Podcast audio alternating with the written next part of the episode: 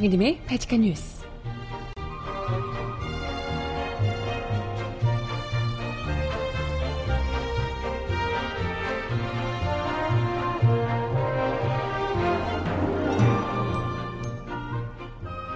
여러분 안녕하세요. 바칙한 뉴스 정혜림입니다.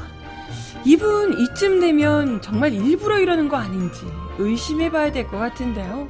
이현주 국민의당 의원이 또 자기도 예전에 알바했을 때 월급을 떼인 적이 있지만 신고를 안 했다며 그게 공동체를 생각하는 것이라고 말해 무리를 빚고 있습니다. 아 그럼 이분 우리 공동체를 위해서 국회의원 월급 안 드려도 되나요? 어? 안 그래도 월급 아까웠는데 잘 됐다. 음악 듣고 와서 오늘 이분의 망발 계속해서 추가되는 망발 이야기 함께 나눠보겠습니다.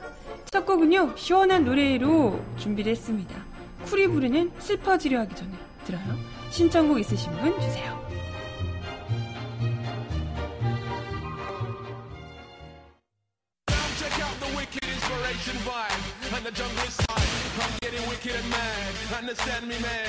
Get down, get bong bang.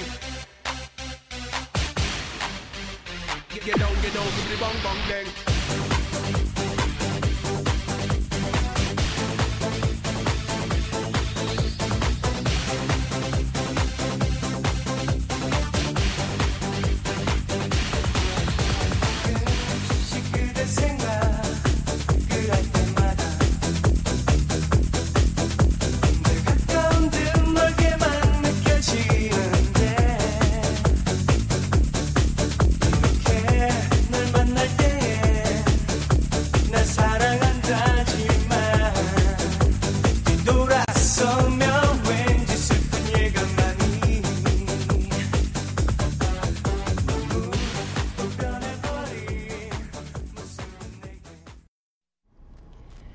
네, 쿨이 부르는 슬퍼지려 하기 전에를 첫 곡으로 듣고 왔습니다. 박수. 네, 아 저 오늘 생방이에요, 여러분. 음, 월요일, 화요일은 잘들 지내셨나요?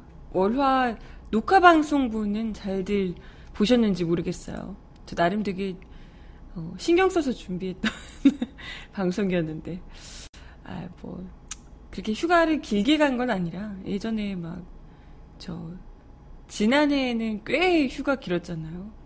그래서 막 저도 방송 감을 잃는 것 같고 한 일주일 쉬니까 방송 감을 잃는 것 같고 이런 느낌이었는데 뭐 이번에는 이틀 쉬다 온 거라 사실 뭐 휴가를 간 거 맞나? 갔다 온 거 맞나? 이런 생각이 들기도 하네요.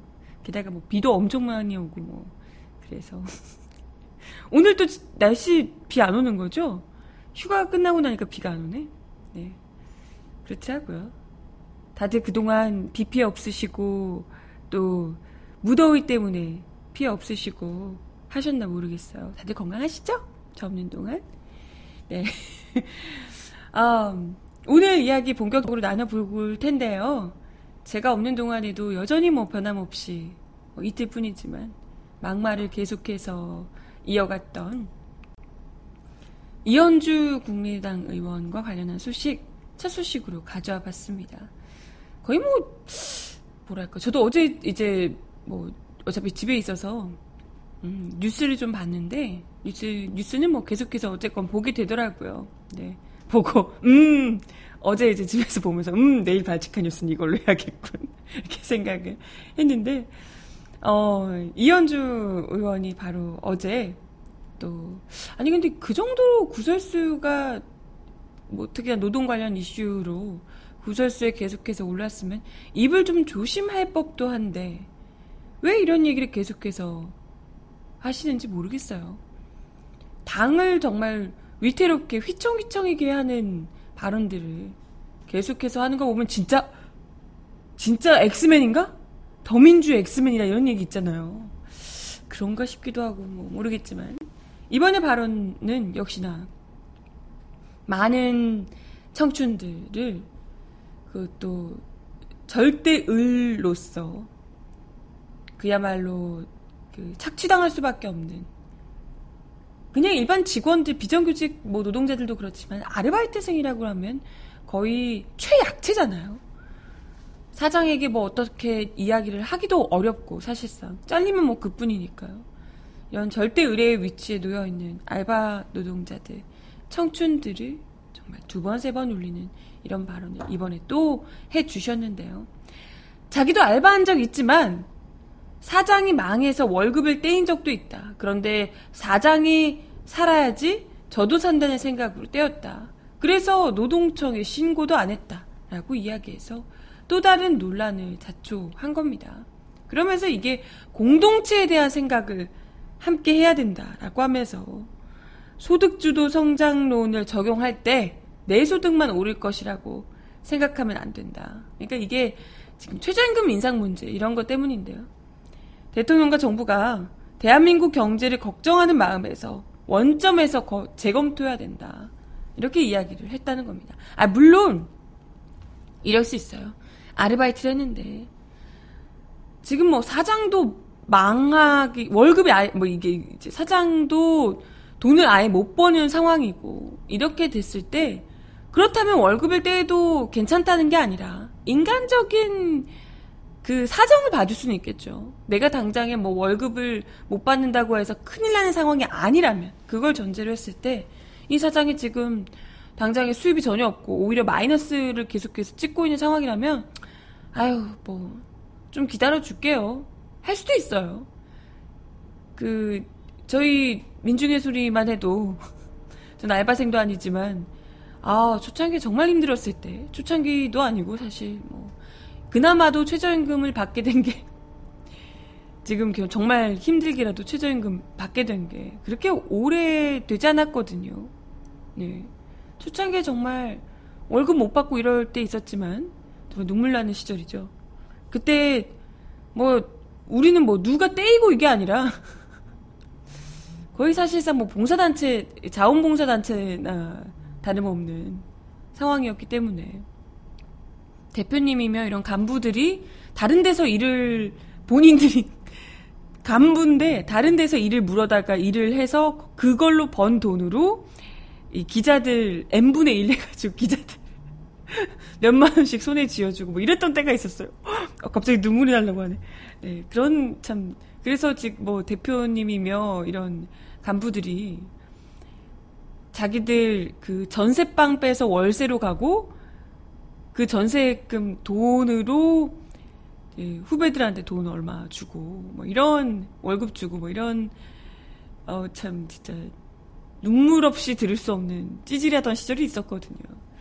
그때 진짜 아우 뭐 저 입사한 지 얼마 안 됐을 때 뭐 이런 데가 다 있나 싶고 아 이러고도 사람들이 다니나 이런 생각이 들고 했었어요. 근데 참 그런 상황에서 이제 뻔히 막 선배들 자기 전세 자금 빼서 뭐 해주고 이런 걸 알고 있는데 내 월급 다 달라 지금 뭐 이렇게 하기가 어 지난달 월급까지 다 챙겨달라 이렇게 하기가 상당히 좀 어려운 상황이 있었죠. 음, 음. 아, 그럴 때, 그, 물론 이제 그게 정당한 건 절대 아닙니다. 어찌됐건 그렇다 하더라도 월급을 주는 것이 당연한 거고요. 뭐, 무- 어떤 상황에서건. 그것에 대해서 월급을 받지 못했다면 이의제기를 한다고 해서 누가 뭐라고 할 수 없는 거예요. 그거는. 뭐 당연한 거니까요. 근데 어찌됐건 같이 이 민중의 소리가 오랫동안 잘 유지되길 바라는 마음. 민중의 소리가 죽지 않길 바라는 마음에서 서로 다 그냥 힘드니까 참고 그냥 넘어가 주고 했던 거죠. 그러고 그러다가 이제 지정금이라도 받게 됐고 어막 지금 어찌됐건 정권도 바뀌었으니 우리 잘 월급 더 오를 수 있을 것 같고 뭐 이런 때가 된 거고요. 그죠? 아, 눈물 없이 들을 눈물 없이 들을 수 없는 스토리가 어, 네.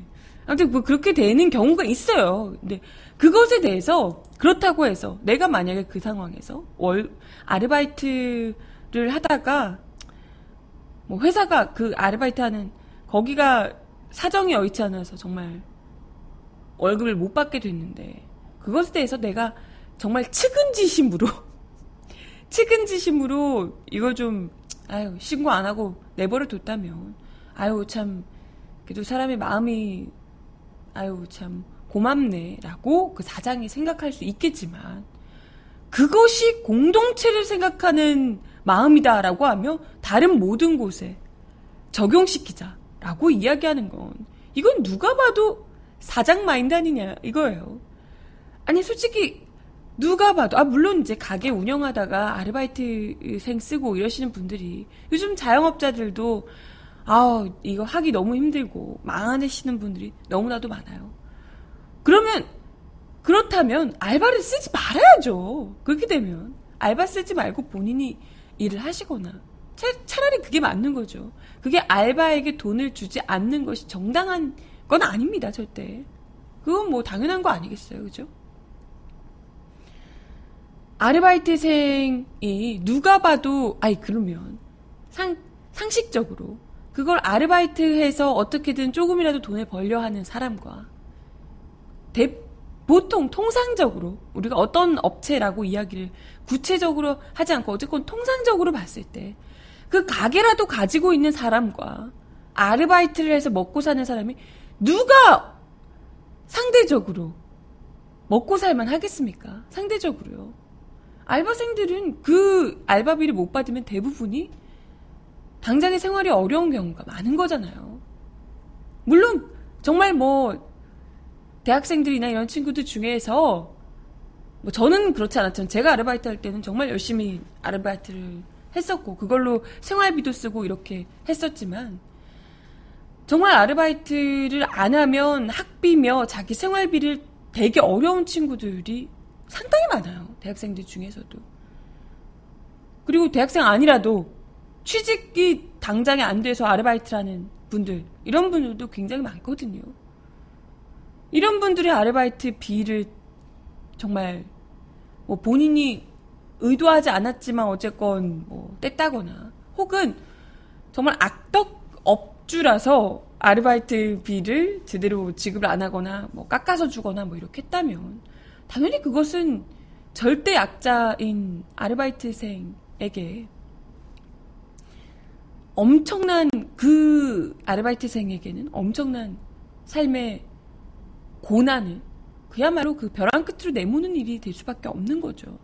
중요한 건 이런 친구들이 특히나 최저임금을 받고 있는 수많은 노동자들이 아르바이트생뿐만이 아니라 수많은 노동자들이 대부분은 사장에게 업주에게 왜 제 월급을 제대로 주지 못하나요? 라고 따질 수가 없는 구조에 놓여 있는 사람들이 대부분이라는 거예요. 민중의 소리 같은 경우에는 그러진 않죠. 저희는 뭐 기자들에게 제발 좀 있어달라라고 월급을 우리가 이것밖에 못 주지만 제발 좀 있어달라라고 오히려 약간 회사 측이 약간 을 같은 관계랄까 기자들이 아 나 돈, 돈도 못 벌고 나 나갈래요 이러면 이제 회사가 매달리고 약간 이런 특수한 분위기지만 대부분의 이 뭐 아르바이트생과 사장과의 관계라던가 혹은 뭐 비정규직 일자리에서 일을 하시는 분들과 이 사장과의 관계, 사측과의 관계는 대부분은 절대 갑과 절대 을이죠.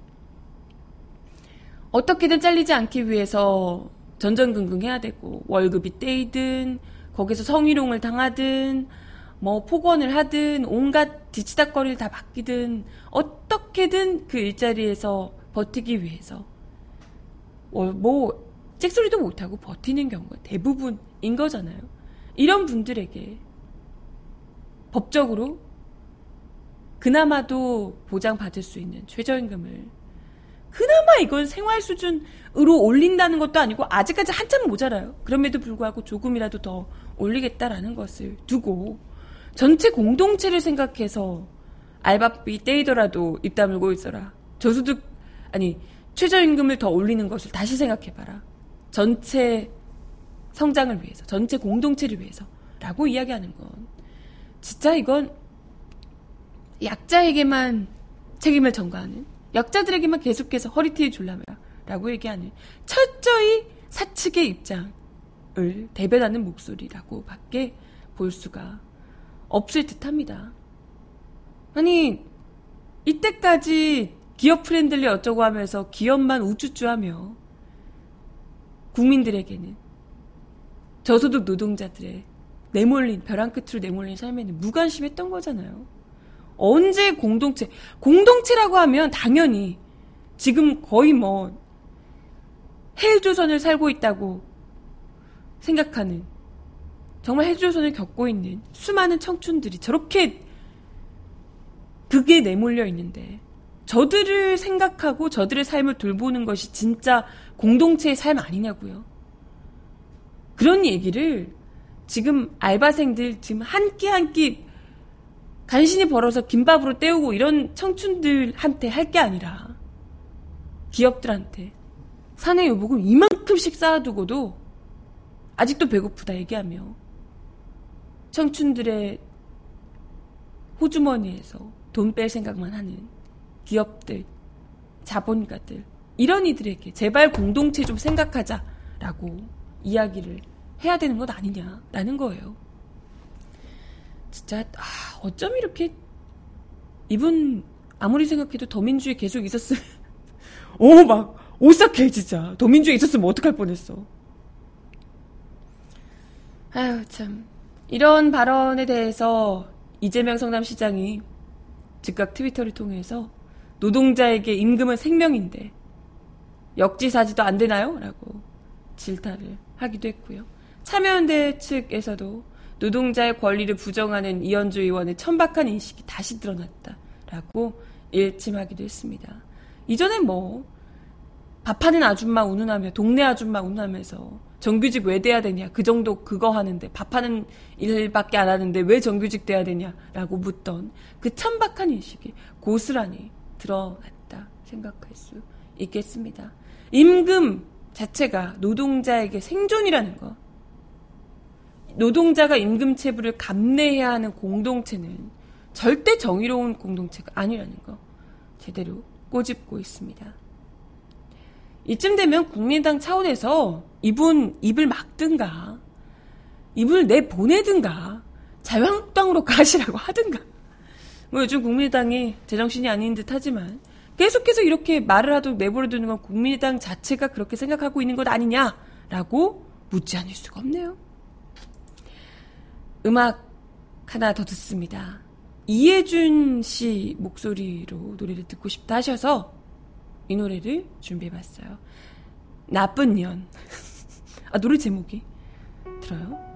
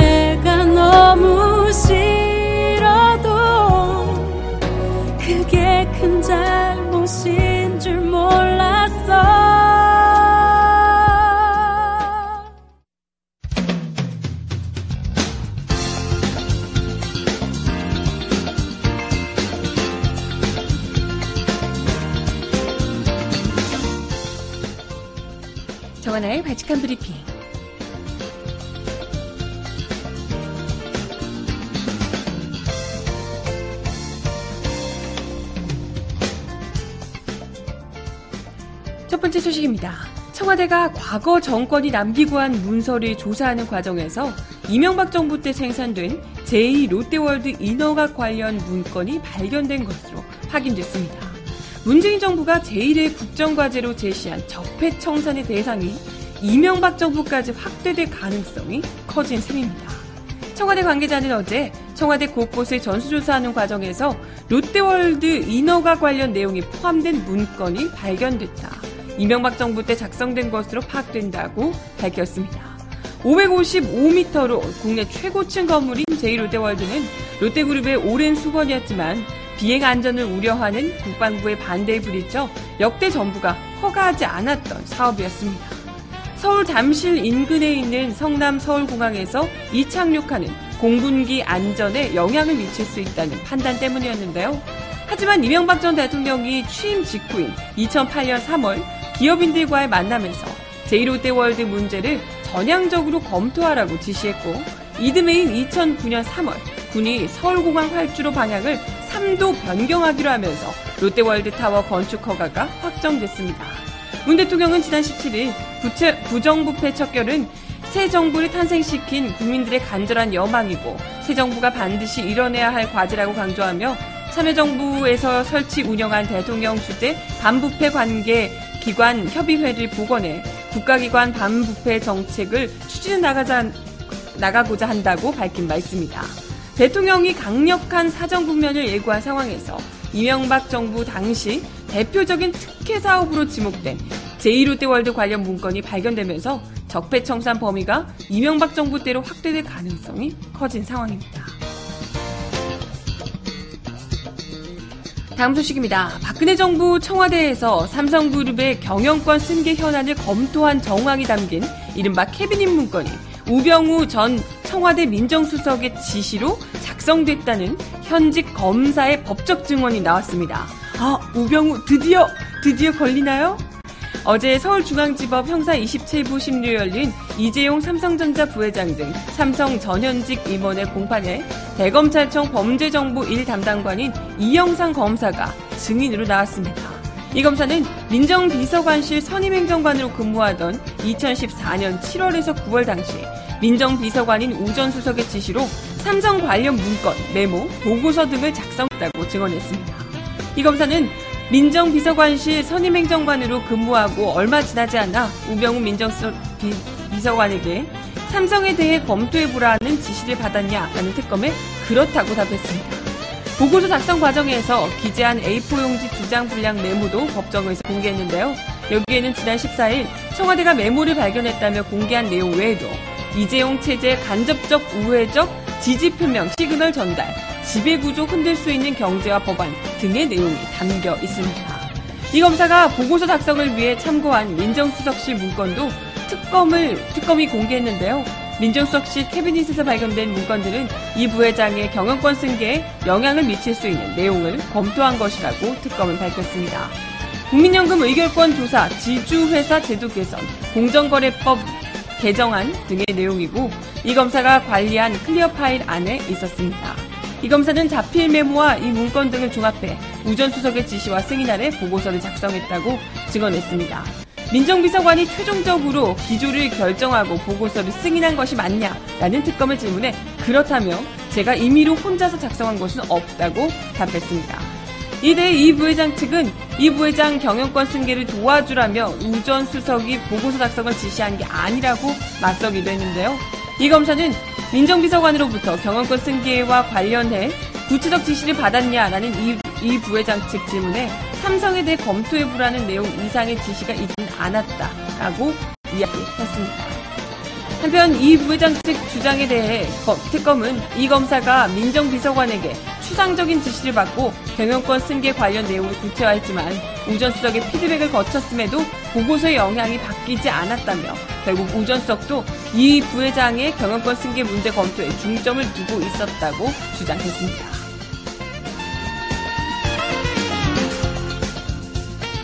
네, 마지막 소식입니다. 교육부 소속 사회분쟁 조정위원회 권한이 크게 축소될 것으로 보입니다.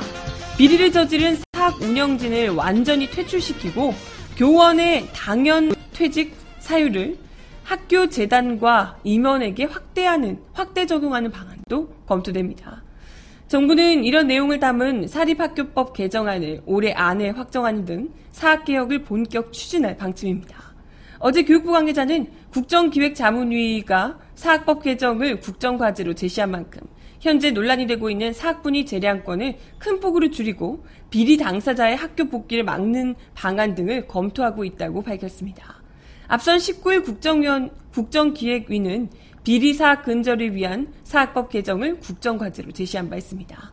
사학법 개정을 위한 세부 이행 계획에 사분위 역할 조정, 비리 당사자의 학교법인 복귀 제한, 회계감리 강화, 인원 서민, 선임 요건 제한 등의 내용이 담긴 것으로 알려졌습니다. 음악 하나 더 듣고 와서 이야기 이어가 볼게요. 신청곡 주신 노래 헤이가 부르는 Piece of My, Piece of My Wish입니다.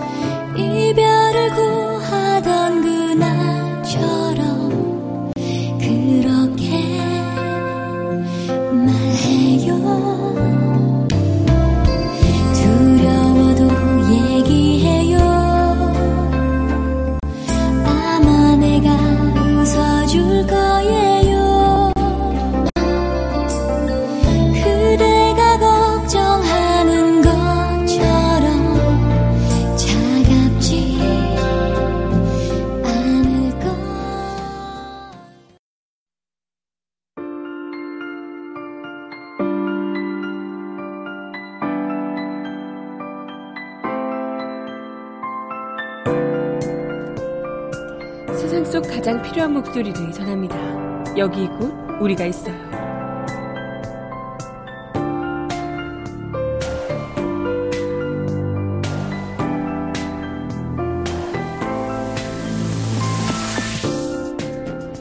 지난 23일 별세하신 일본군 위안부 피해자 김군자 할머니께서 어제 영면에 들어갔습니다. 김 할머니의 노제가 어제 광주시 퇴촌면 나눔의 집 역사관에서 거행이 됐는데요. 노제에는 이용수 할머니, 박옥선 할머니와 나눔의 집 원장 원행 스님, 또 박종문 아름다운 재단 이사장, 유족과 지인, 학생 등 각계 인사 100여 명이 참석해 할머니의 마지막 길을 배웅했습니다. 노제는 김군자 할머니 양력 소개, 또 나눔의 집 원장 원행 스님과 내빈 추모사, 할머니가 머물던 방 영정 안치 등의 순으로 진행이 됐는데요. 원행 스님은 추모사에서 일본 정부가 공식 사죄하고 법적 배상한다는 해야 한다는 평소의 그 말씀을 가슴에 새기며 반드시 당신의 명예를 회복하겠다며 올바른 역사와 인권을 알리기 위해 당당하고 용감하게 증언을 한 당신을 이 세상에서 가장 위대한 여성 인권 활동가로 기억하겠다라고 다짐했습니다. 이용수 할머니는 군자 씨, 우리가 왜 이렇게 당하고 울어야 합니까?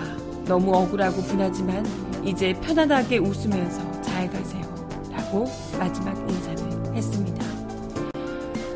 고인의 유해는 퇴촌 성당에서 마지막 미사 후 서울 양재동 서울 추모공원에서 화장된 후 나눔의 집 법당에 안치가 됐는데요. 앞서 이날 오전 7시 30분 성남시 분당 차병원 장례식장에서 거행된 김군자 할머니의 발인제에는 추모객들 50여 명이 아, 이른 아침부터 빈소를 찾아 고인을 애도하기도 했습니다.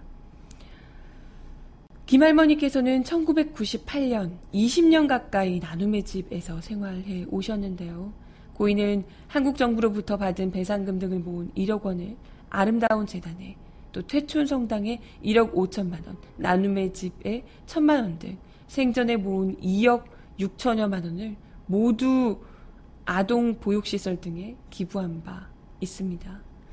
강원도 평창에서 태어난 김할머니께서는 10대 부모님을 여의고 친척집에서 생활하다 17의 나이로 중국 지린성 지린 이 성추, 성훈춘 위안소로 끌려가서 일본군의 성노예 역할을 성노예 생활을 해야 했습니다.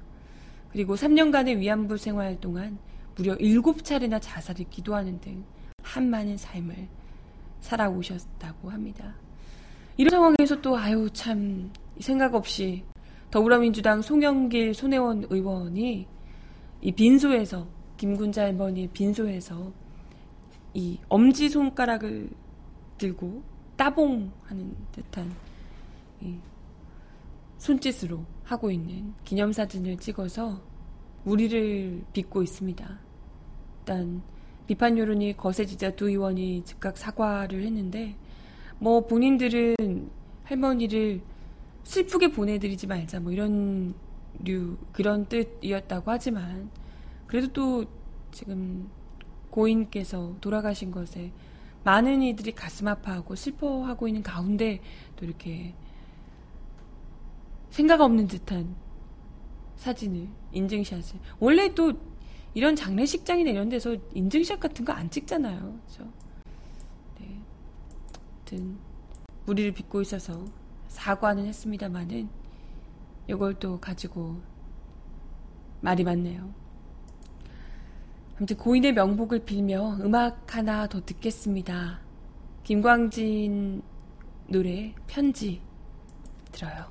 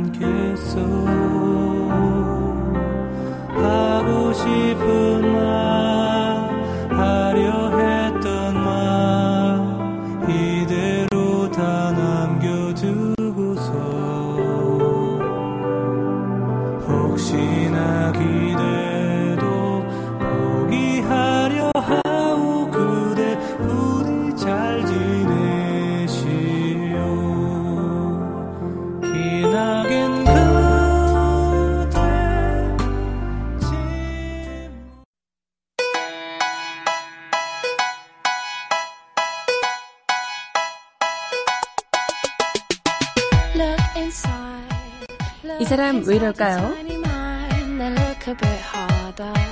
Cause we're so uninspired, so sick and tired of all the hatred you harbor. So you say it's not okay to be gay. Well, I think 이분의 이야기는 어, 시간이 지나도 계속해서. 이어져 오고 있는 듯 합니다. 김진태 의원의 헛소리가 또다시 출몰했는데요.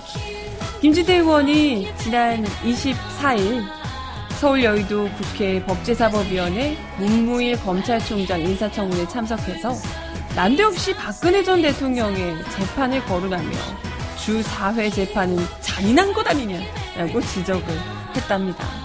만약 간첩 사건을 주 4회 재판한다면 우리나라 좌파들이 인권 침해다, 사법살인이다, 난리를 쳤을 것이라며 전직 대통령은 간첩보다 못한 존재냐라고 이야기를 했다고요.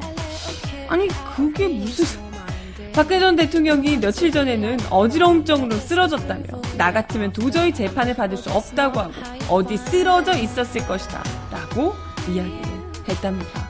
아 그렇지 않아도 발가락 아프니 어쩌냐 하면서 많이 쓰러져 계셨어요. 걱정하실 거 없을 것 같은데 아니 주 4일 재판 그것도 이번에 재판 도중에 스마트폰 보고 있다가 걸려서 제지를 당했다고 그런 이야기도 나오던데 아니 나오셔가지고 별로 하시는 것도 없으신 것 같더라고요. 그냥 웃으시고 그림 그리시고 이러시는데 그게 그렇게 어지럼증으로 쓰러질 주 4회 그럴 것 같으면 주 6회씩 7회씩 일을 하는 이 더운 날씨에 일하고 있는 일반 국민들은 뭐 다 죽게요? 자기가 잘못한 것에 대해서 죄값을 치르는 것조차도 힘들어서 못하겠다 라고 이야기를 하는 당사잖아. 그 옆에서 어휴 우리 대통령님 아직도 우쭈쭈 하고 있는 분들이나 같이 그냥 묶어서 쌍으로 묶어서 그분들만의 세계로 좀 가시면 안 될까? 싶은 생각이 드네요. 자꾸 이렇게 해준 사람이 있으니까 이런 얘기를 하는 거지 계속. 아무튼 박근혜 씨 재판 생중계로 방송한다고 합니다. 그것과 관련해서 또 인권 침해니 어쩌니 이야기를 하던데, 아우, 네. 알겠고요. 그렇게 박근혜 씨를 지금 그 모습까지, 지금 자리까지, 그 감옥 안까지 갈 수 있도록 도와주신 분들이, 그렇게 만든 분들이 다름 아닌 이렇게 막말하시는 분들이다. 옆에서 잘못된 거 바로 잡, 바로 잡지도 않고 알면서도 모른 척 눈 감았던 당사자들이다 생각하시면 될 듯해요. 아우 얼른 재판 좀 끝나고 총선도 좀 빨리 했으면 좋겠어. 이런 사람들 얘기 좀 안 듣게요. 헛소리 언제까지 들어야 되는지. 마지막 곡 들려드리면서 인사드리겠습니다. 오늘 또 덥다고 해서 시원한 노래 마지막 곡으로 준비했어요. 터보가 신곡을 냈나 봐요. 뜨거운 설탕이라는 노래 마지막 곡으로 전해드릴게요. Bikini, martini, summer party. Bikini, martini, summer party. Bikini, martini, summer party. Let's get this party started. One, two,